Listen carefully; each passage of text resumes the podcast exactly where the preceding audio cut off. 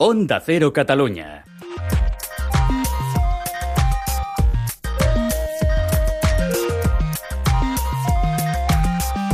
Made in Japan, amb Ramon Soler Padró. Benvinguts tots i totes al Made in Japan. Minna-san, Made in Japan ni yokoso! Comencem aquest Made in Japan que el dedicarem a conèixer com evoluciona el moviment feminista al Japó. També ens donarem una, una volta pel Hanami, que just aquest mes comença, aquesta floració del cirerer i del pruner, que tanyeix eh, tot el país del sol naixent de color blanc i rosa, i acabarem eh, per conèixer una marca de joieria que es dedica a fer doncs, inspiració de molts anime que segur que tots coneixeu. Així doncs, comencem aquest Made in Japan. Hajime Masho!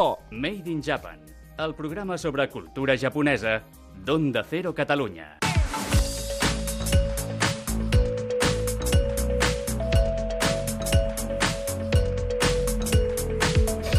I uh, comencem el programa per uh, parlar del feminisme al, al Japó, i és que fa ben poc va ser el, el Dia de la Dona, i volem saber una mica com, com es viu la realitat feminista al Japó, un, un país en el que moltíssimes persones doncs, uh, han constatat doncs, que el paper uh, de, la, de la dona no és el mateix que, que vivim aquí a Europa, i sí i no, perquè moltes vegades doncs, es té poc en compte la perspectiva històrica, uh, que també juga un paper molt important, i per avui conèixer molt millor la situació d'aquest moviment al, al Japó hem convidat a la Montserrat Crespin que eh, és la nostra experta en filosofia japonesa però a part és doctora en filosofia i experta en filosofies eh, orientals i japonesa més concretament. Benvinguda al Made in Japan, com estàs?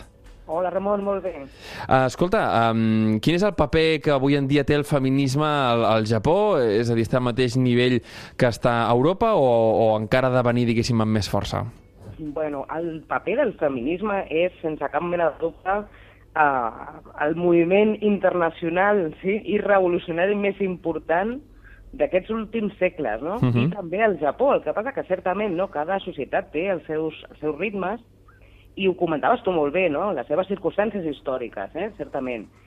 Hem de pensar que els primers moviments feministes, o si volem, no? les primeres intel·lectuals feministes, o que podem reconèixer com a feministes al Japó, doncs ja les tenim a finals del segle XIX Uh -huh. i reclamen doncs, eh, des de drets polítics, que no els tenien, eh? per tant, per exemple, el tema del sufragi, no? els moviments sufragistes, Uh -huh. a qüestions també doncs, relatives a igualtat de drets en el món laboral. No, no hem d'oblidar que el Japó Meiji, gran part no, del, de la seva modernització doncs, és gràcies no, al treball de les dones, no? de les dones eh, a les indústries, no? el, el que seria aquesta revolució industrial Mhm. no? que també es dona en aquest moment.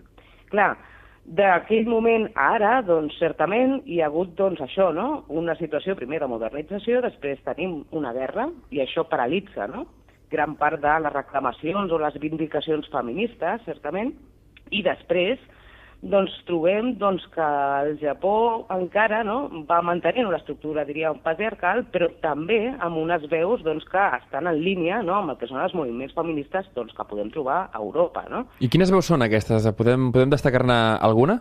Eh, doncs mira, per començar, una qüestió o qüestions laborals bàsiques, sí? Uh -huh. És a dir, el que serien eh, reclamacions del feminisme que es diu de la igualtat, Uh -huh. des d'una qüestió de mateix eh, salari, Uh -huh. a mateixes mm, condicions de, doncs, d'oportunitats laborals. No? Hem de pensar que, clar, no, les dones japoneses encara tenen un nivell inferior d'integració al que és eh, la seva activitat professional, no? Uh -huh. i és molt, molt comuna no? la idea aquesta de que mm, són dones formades, no? moltes d'elles amb un nivell doncs, alt d'estudis no? universitari, que en el moment en què es casen doncs deixen sí? el, seu, el seu desenvolupament professional i que, clar, quan tornen al món laboral doncs, el que tenen doncs, són situacions doncs, de jornades eh, parcials i doncs, certament, doncs, una trajectòria que ja, ja s'ha paralitzat no? per aquesta qüestió, per exemple, de la, de la maternitat. No? Clar, amb això hi ha molt a fer, hi ha molt a fer amb el tema de la eh, corresponsabilitat, no? que aquí també no? es parla de conciliació, i després, doncs, elements també molt comuns, no? el tema de violència de gènere, o eh, qüestions doncs, que també van doncs, el que és l'assetjament doncs, al món també laboral o assetjament, per exemple, doncs, aquelles dones que es queden embarassades i que se'ls eh, bueno, se empeny no, a que deixin no, la seva, la seva uh -huh. feina. No? Hi ha una, una, una realitat curiosa. Qualsevol uh, persona doncs, que uh, hagi intentat sortir de festa a Tòquio sí. o qualsevol gran capital uh, japonesa, que és que veu que a partir de, em sembla que són uh, dos quarts de dues, tot està tancat, es tanca tot, uh, menys alguns locals molt, molt, molt, molt específics, i la gent al Japó et comenta que aquesta era la forma que ells van tenir doncs, de reduir el tema dels assetjaments sexuals eh, per la nit, no? Mm -hmm. um, realment, com, com està aquesta situació al, al, al Japó? Um, és a dir, ells es, es limiten, diguéssim, a dir, escolta, doncs aquesta situació pot generar risc, és a dir, el sortir de festa per la nit fins molt tard pot generar risc, doncs ho tanquem. Però bé, no tot es redueix amb això, no? No, home, no, ja anem a veure, no? És una, és una solució que el que, el que passa és per impedir doncs, el, el lliure eh, desenvolupament Clar. de les persones, no? Mm -hmm. tant dels homes com de les dones. No? El que no pot ser és que normalitzem, sí, d'alguna manera, el fet de que una dona no pugui doncs, estar lliurement al okay. carrer doncs, a, a, no sé, no? a X hora no? de la nit o de la, la, que vulgui, de la matinada, no? Clar, si normalitzem això, estem, primer, eh, dient que sí, que hi ha un problema, no? Mm -hmm d'assetjament o de violència sexual i, i justament no? la dona no és igual de lliure no? que, que, que l'home. No? Uh -huh. Dins de la, de la filosofia japonesa en la qual tu, tu n'ets eh, experta, quin, quin paper ha jugat tradicionalment eh, la dona? Perquè sí que és veritat que potser doncs, si fem...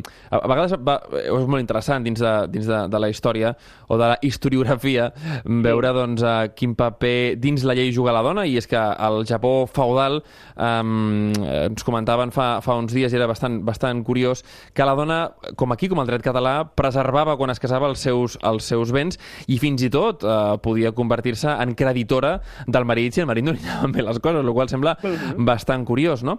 Però dins de, del que és la mentalitat japonesa, ara entrem, diguéssim, en, en temes més potser ja filosòfics, però, però diguéssim que siguin de l'abast de tothom, um, quin paper doncs, uh, li dona el pensament japonès a, a la dona? aquí hem de contemplar el, el gran pes que va tenir durant, durant molt de temps el, el que és el pensament confucià. Uh -huh i per tant el que s'entenia que eren no, aquestes ensenyances eh, cap a les dones doncs, partien doncs, d'una doncs, estructura molt delimitada, confuciana, en la qual el que seria no, el parell superior és, doncs això, és l'home o és el marit, no? i després està la muller no? la, uh -huh. o, o l'esposa. No? Clar, això canvia, però canvia sistemàticament i sobretot quan comencen a rebre's doncs, de, el que és el pensament liberal, sí? i novament uh -huh. no, tornem no, a l'època aquesta Meiji, i que un dels temes no, que, que comporta doncs, és el, aquesta conscienciació sí? primera, no? Uh -huh. i encara que, que, que ho podem pensar com molt ingenu, no? però la qüestió primera de veure doncs, que la dona és una igual no? a l'home. No? Aquí tens, jo que sé, Fukusawa Yukichi, no? Uh -huh. i era molt crític amb el confucianisme, ja parlava del per què el Japó no podia fer una revolució de tipus social en el qual homes i dones fossin iguals, no? I, per exemple, doncs, parlava de la necessitat de que les dones fossin educades, no? tinguessin accés a l'educació. Uh mhm. -huh. Clar, això va trigar moltíssim, no? Perquè el pes d'aquest sistema confucià, no?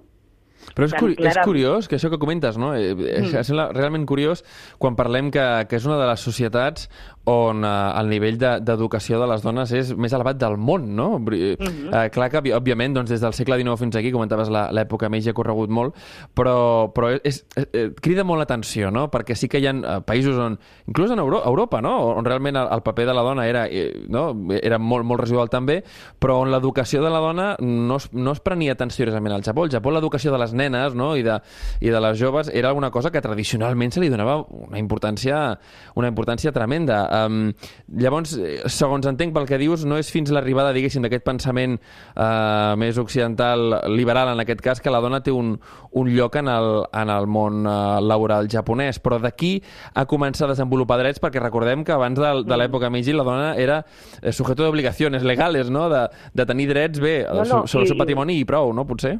I Ramon després de Meiji. Uh -huh. Perquè una cosa és el que diuen els intel·lectuals, com Fukusawa, i uh -huh. també estava pensant en una educació que sigui instrumental, és a dir, sí, jo educo a la dona, uh -huh. jo educo a la dona perquè serveixi de... Clar. serà treballadora, sí? Per tant, el que farà al final és eh, enfortir la nació, sí? Uh -huh. Això és un pensament liberal que té... Que Utilitarista capaç, si vols, total, eh? Correcte, oculta, si vols, o, en fi, no aquest paternalisme, no, també. Uh -huh, uh -huh. Eh, clar, eh, després què és el que passa? Doncs que a Meiji, el Codi Civil, de fet, normativitza, normativitza aquesta diferència i claríssimament la dona és només subjecte passiu, és a dir, ho has dit uh -huh. molt bé, un subjecte d'obligacions, i no pas un subjecte actiu polític amb tots els seus drets, no?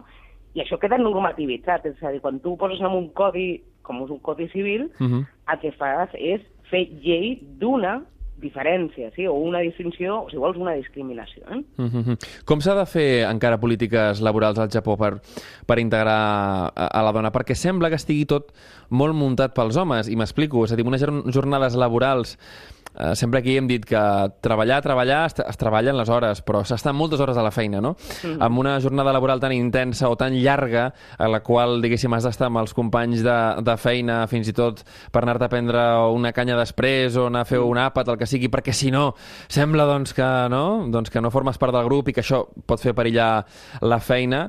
Clar, amb aquest sistema és molt complicat tenir família, vull dir, tant per homes com per dones. És a dir, això obliga a un, a, a, a un dels progenitors a, a, a cuidar-se dels, dels fills, no?, al cap i a la fi, mm. perquè estem veient que són els japonesos doncs, poden entrar a la feina a les 8 del matí i tornar a, de la feina a les 10 de la nit o, o 10, 10, 10 i mitja, no? És a dir, mm. amb aquest sistema laboral és, és gairebé impossible. Sí que una parella treballin tots dos, però després tenir família, potser no, oi? Clar, eh, el tema aquest que abans dèiem, no? Conciliació, a mi m'agrada més parlar de corresponsabilitat. Uh -huh. És veritat que això succeeix, això és un greu problema, però també és interessant el, el que va fer doncs, aquest viratge que va fer el president Abe, introduint no? una sèrie de polítiques que, que segur que, que heu escoltat i, no? i els oients, no? el, uh -huh. que era el juntament amb el Abenomics, el Womenomics. Uh -huh. Intentava, de fet, doncs, que la dona, com a força de treball, doncs, s'integrés en un nivell més alt del que eh, havia estat no? Uh -huh. en aquests eh, darrers anys. Eh, I bueno, també plantejava com fer una miqueta més racionals, justament, sí, aquests horaris. Però, novament, això és una resignificació sí, del feminisme, però que amaga, doncs, eh, justament, no?, el neoliberalisme. Uh -huh. És a dir, faig això i dono la impressió que són unes polítiques feministes perquè en el fons el que m'interessa és disposar de força de treball que clar, sé clar. que ja no tinc perquè hi ha un nivell eh, de naixements molt baix. Clar, i per poder... tant, no tinc, clar, sí, no sí, tinc no? suficient força de treball Clar, Totalment, eh... i, i abaratir al final, no?, costos, costos laborals, perquè al cap i a la fi, si se sumen, diguéssim, la meitat de la població, això vol dir que hi ha el doble d'oferta. I a més una població, clar, molt formada, eh? en molts casos amb una formació molt alta. Eh? Clar, clar, clar. Mira, l'altre dia en un altre programa de la casa portàvem la següent notícia, i és que les dones dels països desenvolupats tenen greus problemes per trobar parella amb el seu nivell eh, intel·lectual, no? També, no? Uh, és, és curiós, no?, realment, a, a, a, als punts en els que estem arribant.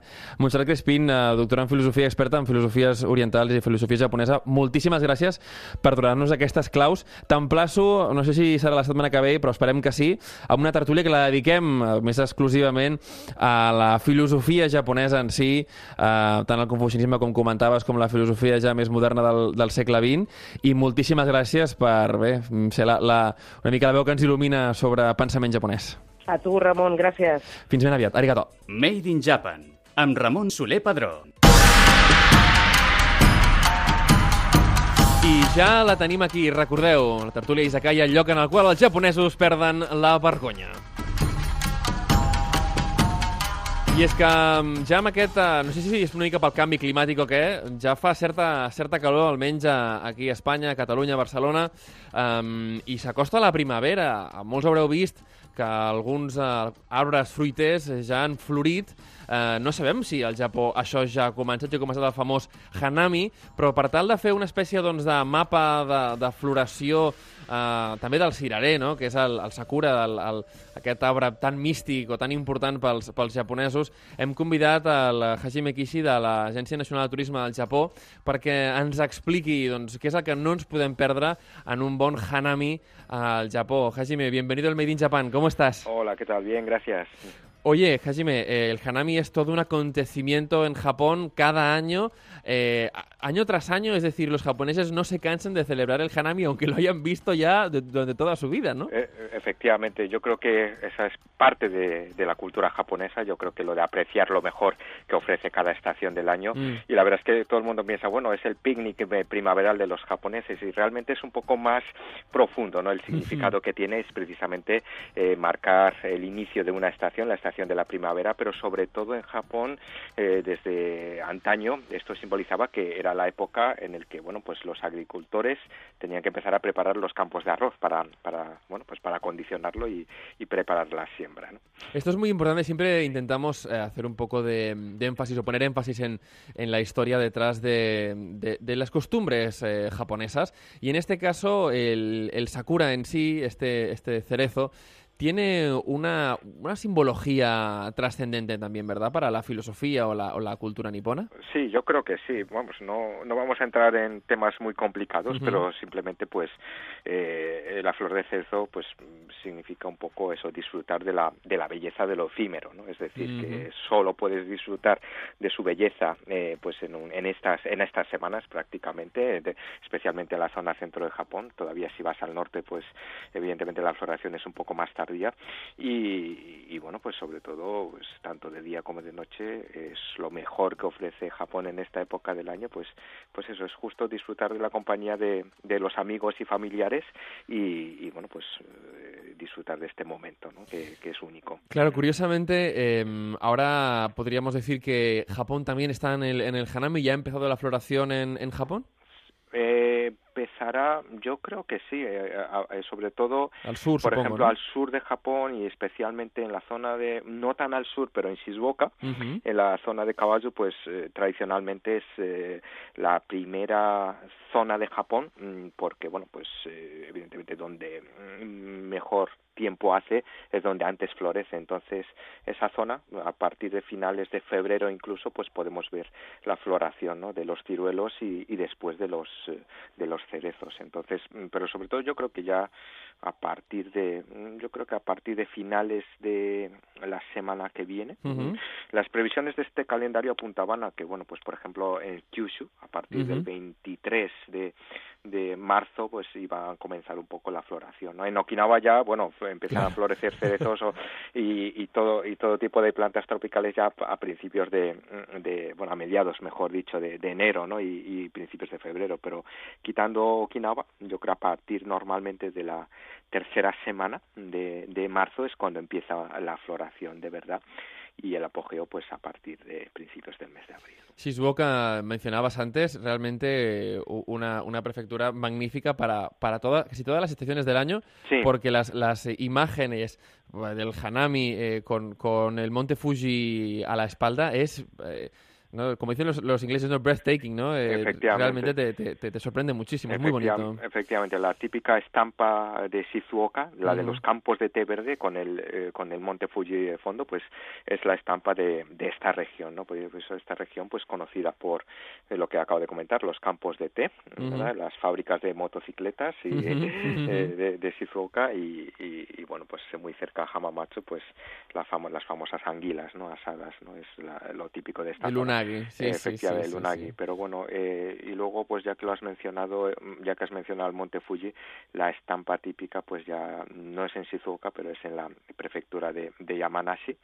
Es eh, donde vemos, eh, con todo el mundo me pregunta, el póster que tenemos en nuestra oficina, la de la pagoda famosa japonesa, el Monte Fuji de fondo y los cerezos en floración, pues, pues nada, para quien quien quiera conocerlo, pues esto está en, en la ciudad de Fuji-Oshida, eh, es la, la, pagoda de Chureito, la, las cinco, cinco torres, la, la pagoda de cinco pisos, y, y, bueno, pues es la que, como la estampa, ¿no? Se ha convertido en la estampa de, de, Japón, ¿no? La postal típica de Japón. Oye, yo tengo un recuerdo magnífico desde de Yamanashi, en, mm. en, la, en la Chureito, eh, saliendo el sol, o sea, Qué bonito. Eh, realmente vale muchísimo la pena, quien no lo haya visitado, desde aquí lo recomendamos al 100%. Sí, yo creo que sí, la verdad es que sí, es un lugar vamos, una de las mejores vistas de, de Japón, muy poco conocido, o sea, tampoco... tampoco Curioso, ¿no? Porque es uno de los pósters más trillados de la historia, Efectivamente, uno de los pósters más eh, conocidos, trillados, como acabas de mencionar justo, pero gracias, curiosamente, a la historia, mm. gracias a un,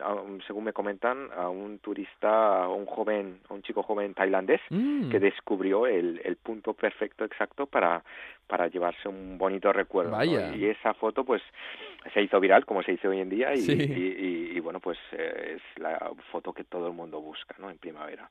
Oye, hemos querido también eh, invitar, de una forma, digamos, teleinvitar, no sé si lo podríamos llamar de esta manera, a Julián Lavado eh, de Thames Dossi, que mm, yo le dije, oye, tienes que estar en esta, en esta tertulia sobre, sobre el Hanami en Japón, y dijo, ya, pero es que me va tan mal porque con el tema del coronavirus, historias, me tienen en teletrabajo y desde donde vivo yo, que vive bastante lejos del centro de Barcelona, me es imposible. Pero quiero estar al menos en voz. Así que nos ha dejado alguna recomendación sobre cómo disfrutar del Hanami en Tokio. Escuchemos. Hola Ramón, encantado de volver a colaborar con el Made in Japan, esta vez para hablar del Hanami, eh, lo que es el Sakura, la floración del cerezo en Japón, eh, uno de los dos espectáculos de la naturaleza que se celebran eh, puntualmente en el archipiélago, junto con el collo, el, enrojecimiento de las hojas en otoño, es el otro espectáculo de la naturaleza que se celebra pues, eh, a lo largo de todo el archipiélago.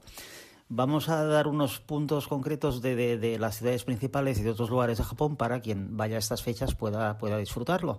Por ejemplo, en Tokio eh, unos lugares donde es espectacular pues sería en el Shinjuku Gaioen, que es el parque mm, público que hay en el sur de Shinjuku, que tiene horario y es de pago, son 200 yenes creo la entrada, si no recuerdo mal.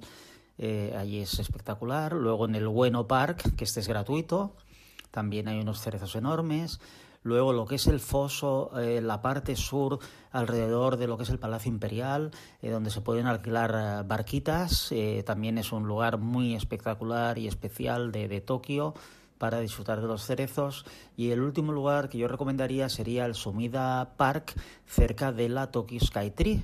que hay el río y entonces hay, hay, un parque también muy espectacular con unos cerezos enormes. Aparte de muchos otros rincones donde no va a haber cerezos tan grandes, tan espectaculares y tanta cantidad, pero que vamos a ir viendo también durante la ciudad en algunos templos de la misma ciudad y lugares eh, más así recónditos. ¿eh?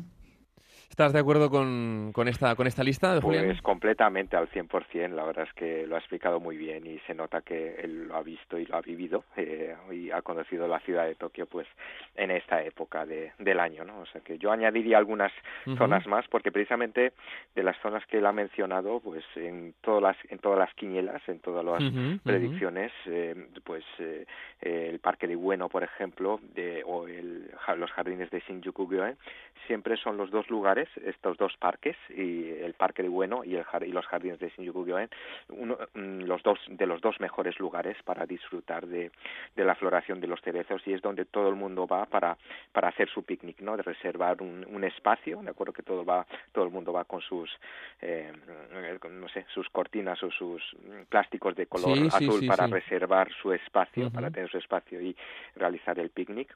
Eh, yo recomendaría también, aparte de los dos lugares mencionados, que total, que insisto, totalmente de acuerdo y aparte también ha mencionado eh, lo de las barcas, ¿no? ¿verdad? En la zona de en los fosos, de verdad, más que los fosos es, yo creo que es la se refiere a la zona de Sakusa, ¿no? La zona de, de, río sumida, en el que bueno, lo típico es aparte de que cualquier persona puede eh, eh, subirse a estos ya katabune, ¿no? Los, las barcas cubiertas que a veces son restaurantes y otros son evidentemente eh, barcos de recreo en, los que tú te puedes subir para disfrutar del paisaje de la ciudad, del, del skyline de Tokio desde el río Sumida. Eh, y, ver la exploración de los cerezos, la verdad es que es espectacular. Pero luego lo que mucha gente me pregunta, y esta mañana lo vi porque una amiga mía de, que tengo en Facebook, eh, que vive en Japón, pues lo posteó, la famosa foto del, del foso del río, del río Meguro, de, de la zona del distrito eh, financiero residencial de, de Nakameguro que es la famosa foto en el que está el foso o, el canal, mejor dicho, del río y que, bueno, pues en los alrededores, mm, en las dos orillas, eh, bueno, pues parece que eh, pues los Someyoshi, ¿no? La, la especie de, de sakura de cerezos más, más típica de Japón, pues se asoman, ¿no? Se, se asoman sobre el río y es una zona en que, bueno, que es un canal eh, de unos cuatro o cinco kilómetros, no más, de largo. ¿En Chiyoda es o, eh, es el, el, de Chiyoda o no?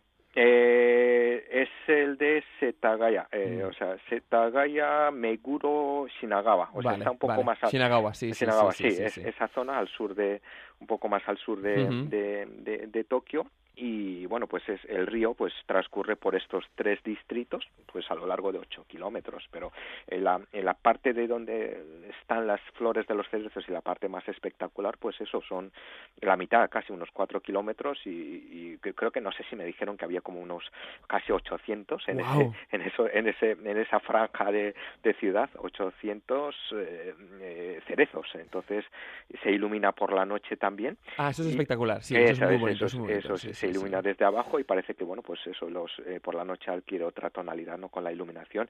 Y es uno de los lugares eh, digamos más concurridos porque luego entre medias hay puentes y todo el mundo claro mm. se sitúa en los puentes para hacer la, la famosa foto no y especialmente de noche yo creo que al atardecer eh, y por la noche cuando el cielo pues adquiere ese color eh, típicamente no del atardecer japonés no de, de que empieza a cambiar uh -huh. de, de, tonos más amarillos rojos a luego cuando an empieza a anochecer pues el cielo se es torna violeta, de color sí. morado verdad Sí, violeta sí, morado. y eso con la iluminación de los del color rosado de los cerezos eh, que se ilumina desde abajo tanto las ramas como los pétalos pues la verdad es que adquieren una tonalidad eh, de color eh, rosado espectacular. Yo creo que si tuviera que añadir algo a, a lo que nos comentó Julián, pues uh -huh. sería esta zona, la zona de Nakameguro, eh, del río, la zona de, del río Meguro, yo creo que es, es espectacular, ¿no? Además esta zona es zona comercial también, hay uh -huh. cafés, restaurantes, entonces la verdad es que es un sitio fabuloso para pasear y, y disfrutar de, del paisaje. Realmente, eh, yo lo digo siempre, pero, pero hemos de organizar un, una, un, un, viaje a Japón con el Made in Japan porque todos nuestros oyentes cada, cada mes les damos unos, unos tips impresionantes, sí. pero, pero muchos comentan por redes sociales y dicen, oye, pero lo que, lo que molaría es ir con vosotros, ¿no? con, con, los que nos explicáis siempre el tema de los viajes y, y que, y que fuésemos con vosotros y, y, nos dijisteis cada rincón, ¿no? De que va. Oye, una, una cosa que llama muchísimo la atención sí. eh, del tema de los cerezos en Japón sí. es que parecen, parecen, no lo sé, eh, plantados a propósito. Es decir, eh, no, no, no, sé si son de, de, germinación espontánea todos esos cerezos o si, digamos, en las épocas, yo que sé, en la época Edo, pues los Shogun Tokugawa decidieron, oye, ir plantando cerezos porque, porque esto queda muy bonito. Eh, ¿Qué, ¿Qué, historia hay detrás sí, de todo yo creo esto? que muchas zonas eh, son plantadas, es decir, uh -huh. se han plantado en el, a posteriori, eh, de acuerdo, evidentemente hay muchas zonas eh, eh, paisajes rurales, ¿no? Como los famo el sí. famoso Monte Yoshino, ¿no? Sí, Donde sí, sí, pues se refugió. Qué bonito, ¿eh? Sí. eso es muy bonito. Esa es una de las zonas, en, eh, para quienes no lo sepan, pues en la, en la prefectura de, de, Nara, en la zona más rural uh -huh. de Nara, pues se encuentra el Monte Yoshino y, y, bueno, pues el Monte Yoshino es uno de los parajes naturales en donde florecen cerezos, eh, digamos, que han crecido de forma natural y la verdad es que es una zona fabulosa para visitarlo, ¿no? Es el lugar donde se refugió el emperador Godaigo, pues -huh. cuando, cuando se dividió el, el, la corte en, en norte en y sur, sí, en, sí. en, la corte del norte y la corte del sur, y la verdad es que ese es uno de los sitios, uh, digamos que... Que parece que, es, que salgan como setas, es, sí, es muy gracioso, sí, sí, sí, eso, es, eso es, que de repente ves eh, el bosque de árboles de hoja perenne, pero luego eh, entre medias empieza a brotar los, los, los cerezos en flor, ¿no? Un poco así cuando vamos al campo aquí, en, en, España, en Cataluña, pues vemos los almendros, ¿no? Exacto. Eh, que empiezan a florecer en diferentes zonas y, y de, de, bueno, de las zonas donde hay campo y zonas rurales. Y luego, sobre todo, también eh, lo que comentabas, yo creo que el tema del hanami se popularizó sobre todo cuando, mm, lo que has comentado, en el periodo Edo. Uh -huh. Antiguamente, pues eso, en la época eh, Heian, en, eh, cuando bueno, los nobles gobernaban eh, Japón, pues evidentemente esa era la época en la que empezó un poco esta costumbre de, de contemplar las flores, ¿no? Uh -huh. Aparece en novelas, ¿no? En el Genji Monogatari, uh -huh. por ejemplo. En el Siglo X, XI, ¿no? Sí, por ahí. eso es, efectivamente. efectivamente.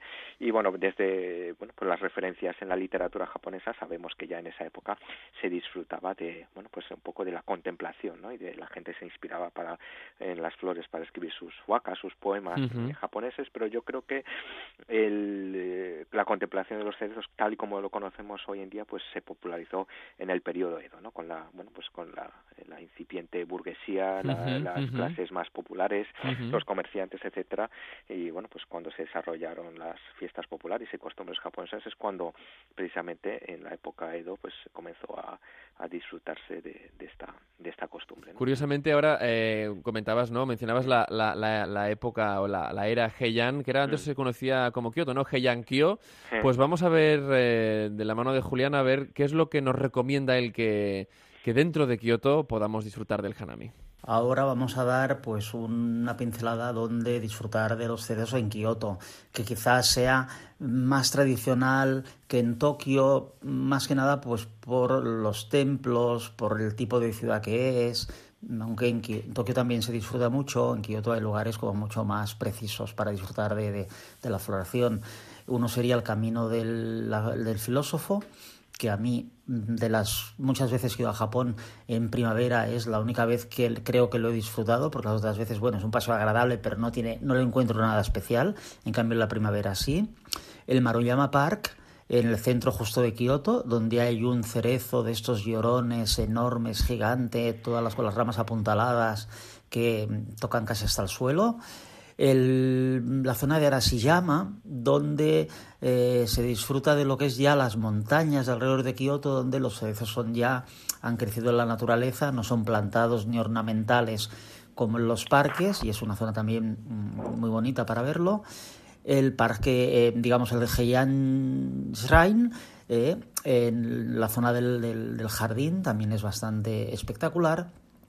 Y alrededor de Kioto, pues en todos los templos y jardines va a ser muy especial y muy espectacular eh, ver la, floración, ¿eh? aparte de esos lugares tan señalados que, he comentado. Luego, tanto en Kioto como en otras ciudades se hacen los picnics en los parques, es muy tradicional hacer estos picnics. Tiene un nombre concreto, ya ahora no lo recuerdo, Ramón seguro que tú te acuerdas. Eh, y son muy especiales. Este año, desafortunadamente, por el tema del coronavirus, no es seguro, no es seguro, pero es probable que estos picnics se suspendan, estas concentraciones de gente, por seguridad. No pasa nada, se va a poder disfrutar igualmente de los cerezos y además con mucha más tranquilidad y mucho menos turista quien vaya a Japón. O sea, mm, realmente lo va a disfrutar muchísimo que no deje de ir nadie si le apetece, porque, bueno, es un país muy seguro con una sanidad de primer orden, o sea que no tiene por qué padecer mm, por ir por este coronavirus que no deja de ser al fin y al cabo como una gripe, una gripe muy fácil de contagiar, pero una gripe. Bueno, una gripe, ¿eh? sí, sí, totalmente de acuerdo con lo que ha dicho, efectivamente. Una, una gripe fácil de contagiar. Yo, pues, eh, a mí me dice que, que, yo me iba a acordar del nombre japonés del picnic y iba a decir picnicu, pero realmente no tengo ni idea. ¿Cuál es, cuál es el nombre oficial que, le dais? Es lo que no, no eh, yo creo que se refiere a Hanami, no, no lo he entendido muy bien, ah, bueno. pero yo creo que yo, yo creo que, sí, que se pensaba que debía haber un nombre más japonés para, para el picnic, pero yo creo que no. Eh, picnic en Japón es picnic, y como lo has dicho, sí, picnic ha acabado en, en, vocal por la pronunciación japonesa. pero Japan que, Sí, eso es, eso es. Entonces yo creo que es Hanami, entonces sí, eh, Hanami en general. ¿no? ¿Estás de acuerdo con, con eh, un poco el, la lista que nos ha hecho o pues quieres añadir alguna cosa? Eh, pues totalmente de acuerdo con la lista que acabo de comentar. Yo si tuviera que añadir un, un templo sería el de, el de Daigoji, ¿de acuerdo? Mm, oh, el de Daigoji es precioso porque además es mm, patrimonio de la humanidad por la UNESCO también y bueno, pues eh, el espacio que tiene es inmenso y especialmente pues los edificios son tesoros nacionales de Japón y bueno, pues mm, la importancia que tiene pues eh, hace que muchos sean los viajeros de todo el mundo que lo visiten, pero sobre todo en Daigoji es para disfrutarlo tanto en primavera como en otoño. El otoño es fabuloso. La estampa típica de la pagoda japonesa, edificio típico y el jardín típico de mm, otoño, pues mm. es de es de Daigoji, ¿no? Son las fotos de Daigoji, del Momille, efectivamente. Mm, Pero luego, especialmente desde antiguo, precisamente si estábamos hablando desde la época eh, Heian, etcétera, pues este es uno de los lugares que desde hace casi mil años pues pues se disfruta eh, contemplando todas las cada primavera eh, un poco pues la, la cantidad de eh, cerezos que tiene, los cerezos llorones que como bien ha mencionado Julián también y, y los no pues eh, hay una cantidad de árboles impresionante. Entonces yo si tuviera que añadir, yo creo que Julián lo ha explicado claramente, de los mm, dos, tres lugares que, que, que son los mejores, que siempre que todo el mundo en todas las quinielas dice, mira, son los mejores para, para visitar en primavera Kioto, el parque de Maruyama, el santuario de Heianjingu, creo que lo acabo de comentar, Arashiyama, que efectivamente lo ha explicado fenomenal y lo ha mencionado, que todo el mundo siempre se nos olvida, pero es que en Arashiyama hay, vamos, si, si decíamos que había 800 en Nakameguro, pues claro, te puedes imaginar, ¿no? Arashiyama, pues casi, casi el doble, ¿no? Casi, casi... Mm, Arashiyama es precioso. Arashiyama es precioso. Es precioso. de, verdad que es... Primavera, es una experiencia, ¿eh? es, una, experiencia, es una experiencia. Efectivamente, eh, ver eh, cerca de la estación de Arashiyama, pues el famoso eh, puente de Togetsukyo, ¿no? ¿verdad? Y los y los y las flores de los cerezos, los árboles que se que se asoman a esta zona, pues la verdad es que es espectacular. Sí, porque Arashiyama te da una especie como de sensación de, de Japón rural, pero pero no, no, no lo digo bien, como un Japón como más medieval, a las afueras de, de un Kioto que si bien tiene muchas partes muy tradicionales, pero que es muy moderno.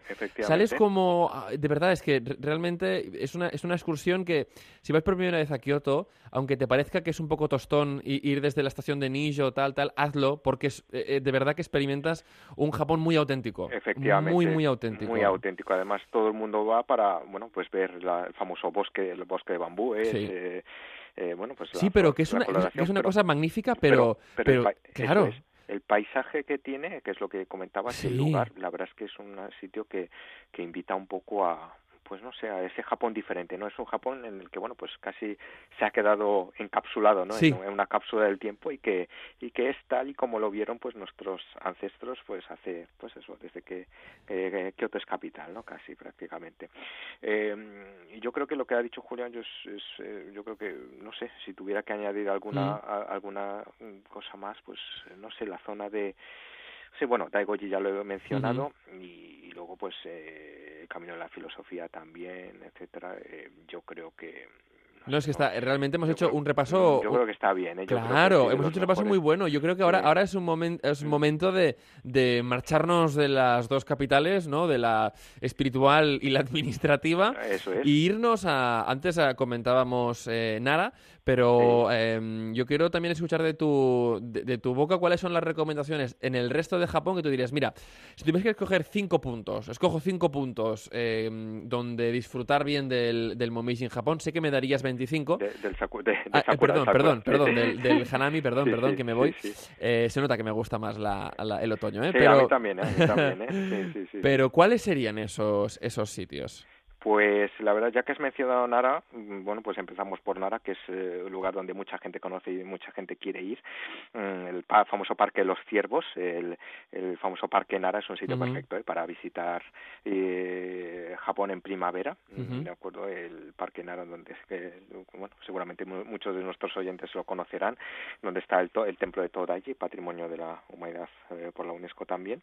Pues Parque de Nara es un lugar perfecto, ¿no? Es para, para disfrutarlo. Otro lugar en, en Nara, aparte del parque, es el, el los restos del, bueno, los jardines del castillo de Koriyama, por ejemplo. Yo creo que es un lugar eh, perfecto para, para visitarlo. Y de, hecho en Nara es otro de los lugares, junto con el parque de Nara, más, más conocidos, ¿no? Desde hace, yo creo que desde que se construyó, allá por el siglo XVI, pues durante más de 400 años, pues podemos encontrar unos cerezos pues impresionantes ¿no? en esta zona.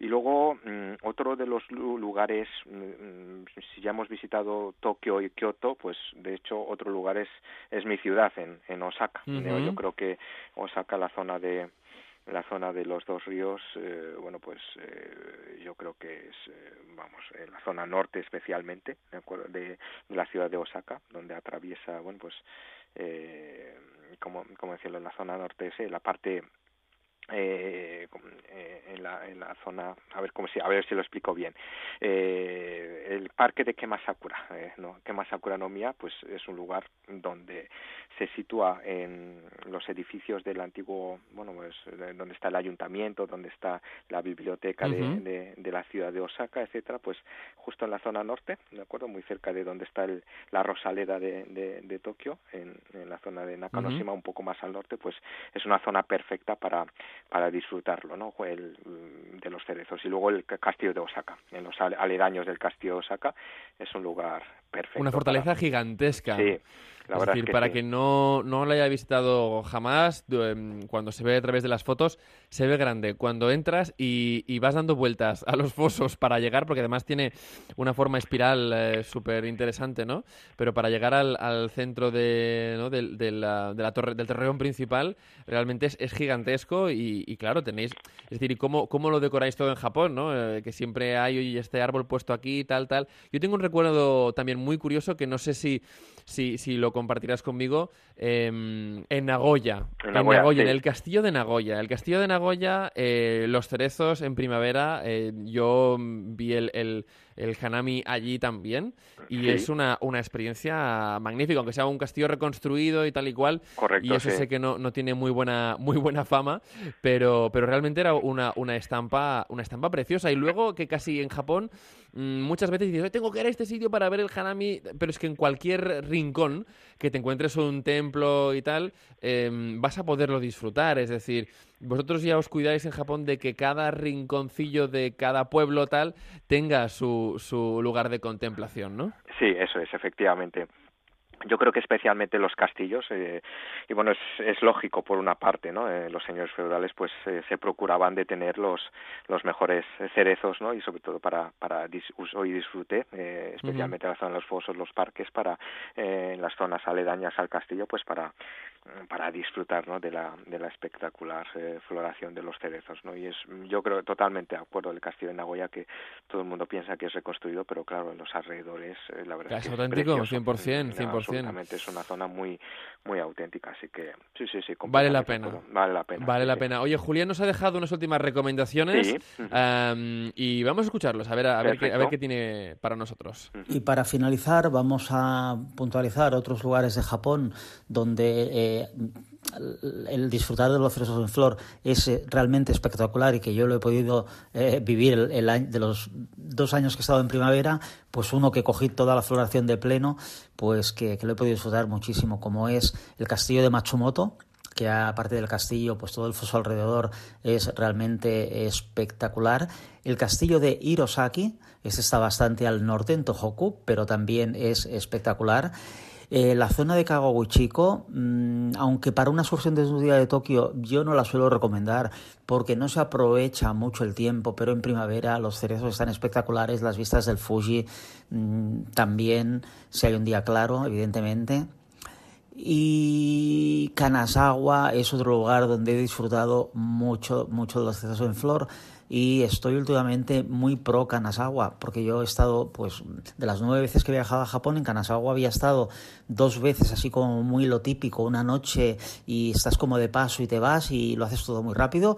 Este año he podido estar, el año pasado, en noviembre, pude estar cuatro noches, aunque hice excursiones desde allí muy aprovechadas, pero estuve como un día y medio largo en la ciudad recorriéndola y visitándola, mm, rincones y demás, y es un lugar también para los cerezos en flor, la zona del castillo, del antiguo castillo reconstruido, pero que es muy bonita la zona del parque adyacente a los jardines de Kanazawa, uno de los tres más bonitos, dices, de Japón. Entonces, vale la pena, vale la pena acercarse, eh, si podemos, para disfrutar también allí de los cerezos. Espero que sea del agrado de, de los oyentes las, las, las, puntualizaciones que hemos podido hacer y, y que disfruten de, de, su viaje y de los cerezos. Bueno, eh, el castillo de Hirosaki y el, el foso mmm, rosa es, una de las imágenes casi más típicas del, del Hanami. Eso es, eso es, de hecho yo el fondo de pantalla que tengo ahora mismo en mi portátil es del castillo de Hirosaki en primavera. No fastidies. Efectivamente, sí, sí, sí, total, totalmente. Luego, eh, vamos, porque es, eh, yo estuve, te comenté, yo estuve en otoño en, uh -huh. en, en la zona de, de, Tohoku, mi primera visita, viaje hacia esta región.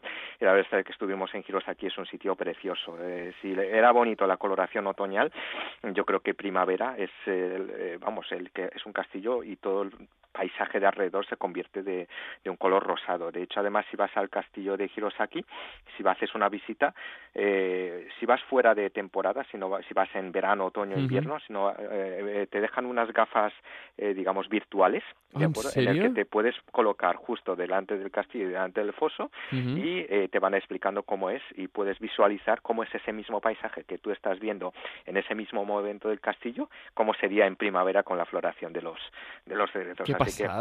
Sí, sí, merece la pena. Gracias a estas nuevas tecnologías de, de, realidad virtual, pues podemos disfrutar también de, aunque no estemos en primavera, pues eh, ver cómo es ese paisaje en ese mismo lugar.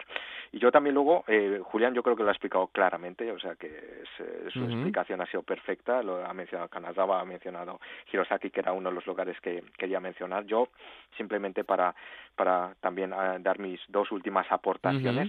también después de Hirosaki yo estuve en, en, en Akita, en la prefectura de Akita, en la ciudad de Senboku, para ver la, la ciudad de las, las casas de los samuráis de la ciudad de Kakunodate, porque toda esa ya que tú no me preguntabas ¿Sí? Eh, si los árboles eran plantados y demás, pues en Kakunodate pues se, se, se, llevaron árboles desde Tokio para plantarlas en los jardines de los de los de los de las casas de los, señores feudales. Oye, curioso, eh, los samuráis eh, esa obsesión que tenían por el sakura, ¿eh? porque esto viene bastante también de la cultura samurái, ¿no? Del, del eh, tener una, una, muerte bella, ¿no? Es un poco macabro, pero ¿verdad? Por eso que también al final eh, florece las flores y que bueno, pues la, se mueren. como la vida misma es muy efímero y que bueno pues todo el mundo pues eh, tenemos que ir a donde a donde nos toca ir no o sea que al más allá. Así que perdona que te, que te, he interrumpido no te preocupes lo siento eh sí, no sí, te con Kakuno Date estamos sí, efectivamente esa parte poética yo creo que va es algo intrínseco con, con con esta cultura de la contemplación ¿no? y, de, y de disfrutar de lo mejor que ofrece cada estación. Una, una pasada teneros a, a los dos, a ti en, en eh, persona, Hajime, y a Julián, bueno, a través de, de, estos audios que nos, ha, que nos ha mandado, porque él quería estar sí o sí hoy contigo para, sí. para poder pues eh, dar a nuestros oyentes un poco una, una idea o una guía eh, de cómo disfrutar el Hanami en, en Japón y yo os lo agradezco, os agradezco los dos, eh, sobre todo también en esta época complicada por el coronavirus y estas historias, sí. que es que es más difícil uh, de lo habitual poder trabajar y cuadrar horarios. Pero Hajime-san, eh, desde la Agencia Nacional de Turismo de Japón, muchísimas gracias eh, por ser nuestros ojos y, y un poco también eh, nuestro espíritu en, en, Japón, aunque estés en, en, Madrid y seas esta fusión entre lo español y lo, y lo japonés. Siempre sí. es un gusto tenerte y que, bueno, y que nos des esos consejos tan buenos que nos das siempre. Pues el placer es mío y nada, muchas gracias por, por, esta oportunidad. Hasta siempre, nos seguimos, nos seguimos escuchando. Un abrazo seguimos fuerte. En contacto, un abrazo. Arigato. Arigato. A Onda Cero Cataluña, Made in Japan.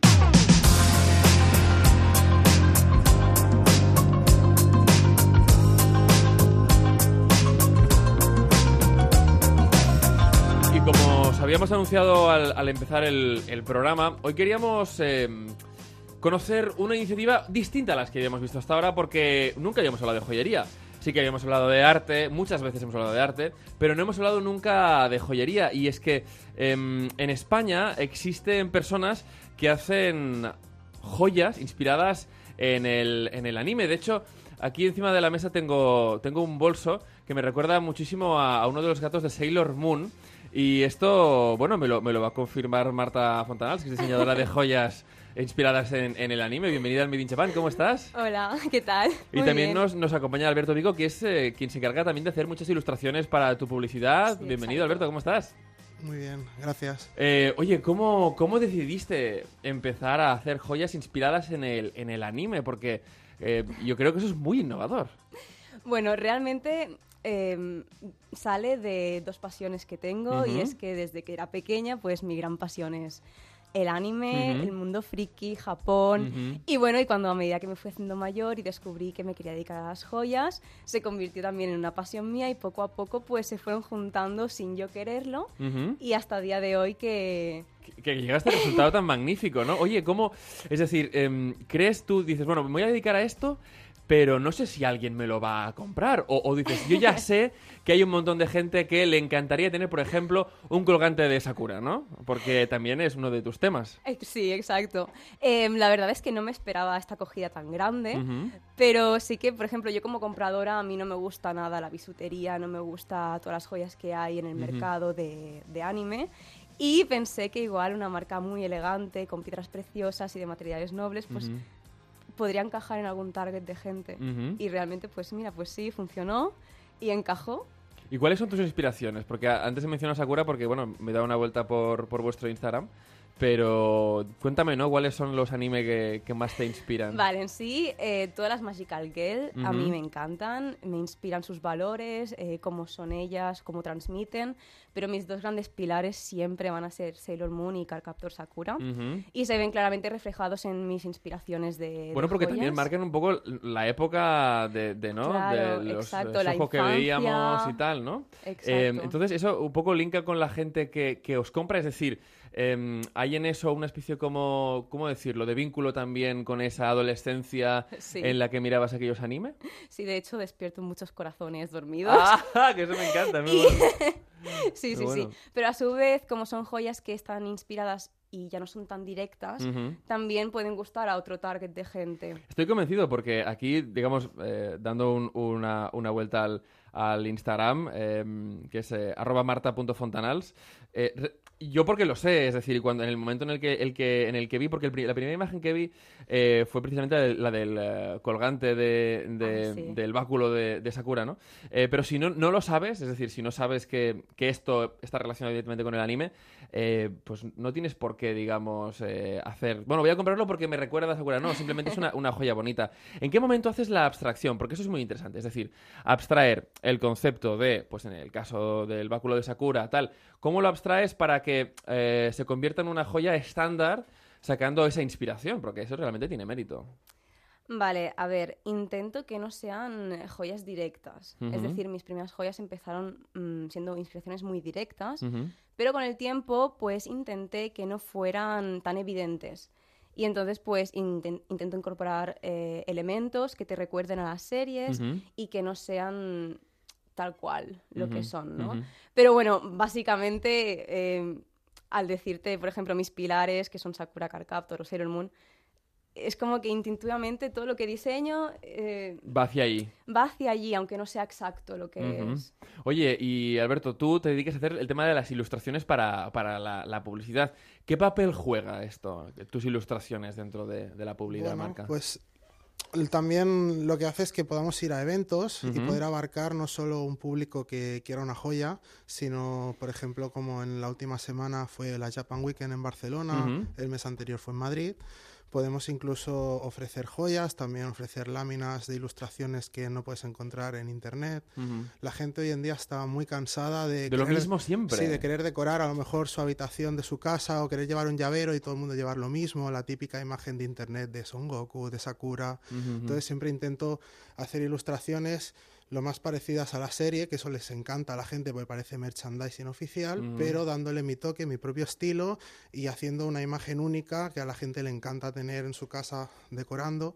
Y así puedo pues darle mi granito de arena a ella en la marca y ayudarla ya tanto moralmente como en todo lo que pueda. Claro, oye, pero es que eh, realmente a nivel de coleccionismo esto está muy guay porque en cualquier serie de anime tal eh, o de manga tú tienes tus 10 póster y de ahí ya está, se dice, bueno, ya, que... Ahí no sales, incluso pones en Google y siempre son las mismas ilustraciones, y entonces pues, salir un poco de esa rutina de tener todo el mundo lo mismo. Claro. Oye, Marta, tú, tú cuando, cuando empezaste a como estás ahora, has cambiado, has evolucionado. ¿Cómo ha evolucionado tu manera de hacer joyas? Bueno, cuando empecé con la marca, mm. eh, las joyas eran mucho más evidentes, es decir, eran mucho más simples y se parecían mucho más a los elementos que puedes encontrar en un anime. Pero poco a poco me he ido sintiendo mucho más cómoda con, conmigo misma, con la gente que me sigue y con la gente que me compra y he podido desarrollar diseños que no hace falta que sean exactamente lo que ves en un anime, simplemente con que te recuerde y que y te despierte la magia, pues a lo mejor ya te sirve. Claro, claro. Mm. ¿Y cómo, eh, es decir, cómo escoges a tu público o tu público te escoge a ti? Eso, eso siempre las La verdad es, que mm, no sé, se ha empezado a hacer como una bola. Porque tú dijiste, oye, yo voy a hacer esto porque, porque sé que esto me lo van a comprar, o dijiste, yo voy a hacer esto porque me gusta. No, Que al final dije, es como salen las cosas, porque yo voy te a hacer gustan. eso porque me gusta. Me empezó a gustar y empecé a hacerlo y no, no sé, empecé a encajar y poco a poco la, gente le hizo gracia em, compartir mis, mis joyas y fue como toda una bola. Y empecé a... A seguir, claro. Bueno, la gente sí, como que comentaba, mira esta chica, mira esta chica. Y al final, pues mira, ha sido todo... Pues mira esta chica, ¿eh? Ha, ha continuado y le ha ido muy bien. Em, dentro de las joyas que, haces ahora, ¿tienes alguna que sea tu favorita? Vale, a ver, ¿Cómo escoger entre hijos? Eso es un poco complicado. Pero... es, es complicado porque realmente casi, bueno, no, no saco nada que no me guste. Y, eh, por ejemplo, algo que, que es mi favorita ahora mismo, es una joya que he sacado hace dos o tres semanas, mira, Ujú. realmente la llevo aquí. Ah, mira. Es un anillo que se llama Amuleto de Luna y ha tenido una acogida brutal en la web porque me encanta porque es un diseño mío, original, pero no deja de recordarte a, por ejemplo, Sailor Moon o Sakura, ya que la Mm. luna abarca Sailor Moon, las alitas abarcan a Sakura. Y le pongo mi toque personal, así mezclándolo todo y crea un poquito de magia. Oye, esto es realmente como... No como, esto es arte de verdad, porque eh, curiosamente todo el mundo... Aquí nos han venido muchos artistas japoneses y te Ah. explican las, sus influencias, ¿no? Em, aparte de, obviamente, el arte japonés, el arte en general, ¿no? Uno tiene sus influencias y empieza, pues... Oye, pues a mí me gustaban mucho Rolling Stones, y lo que- pero si lo que haces ahora no tiene nada que ver.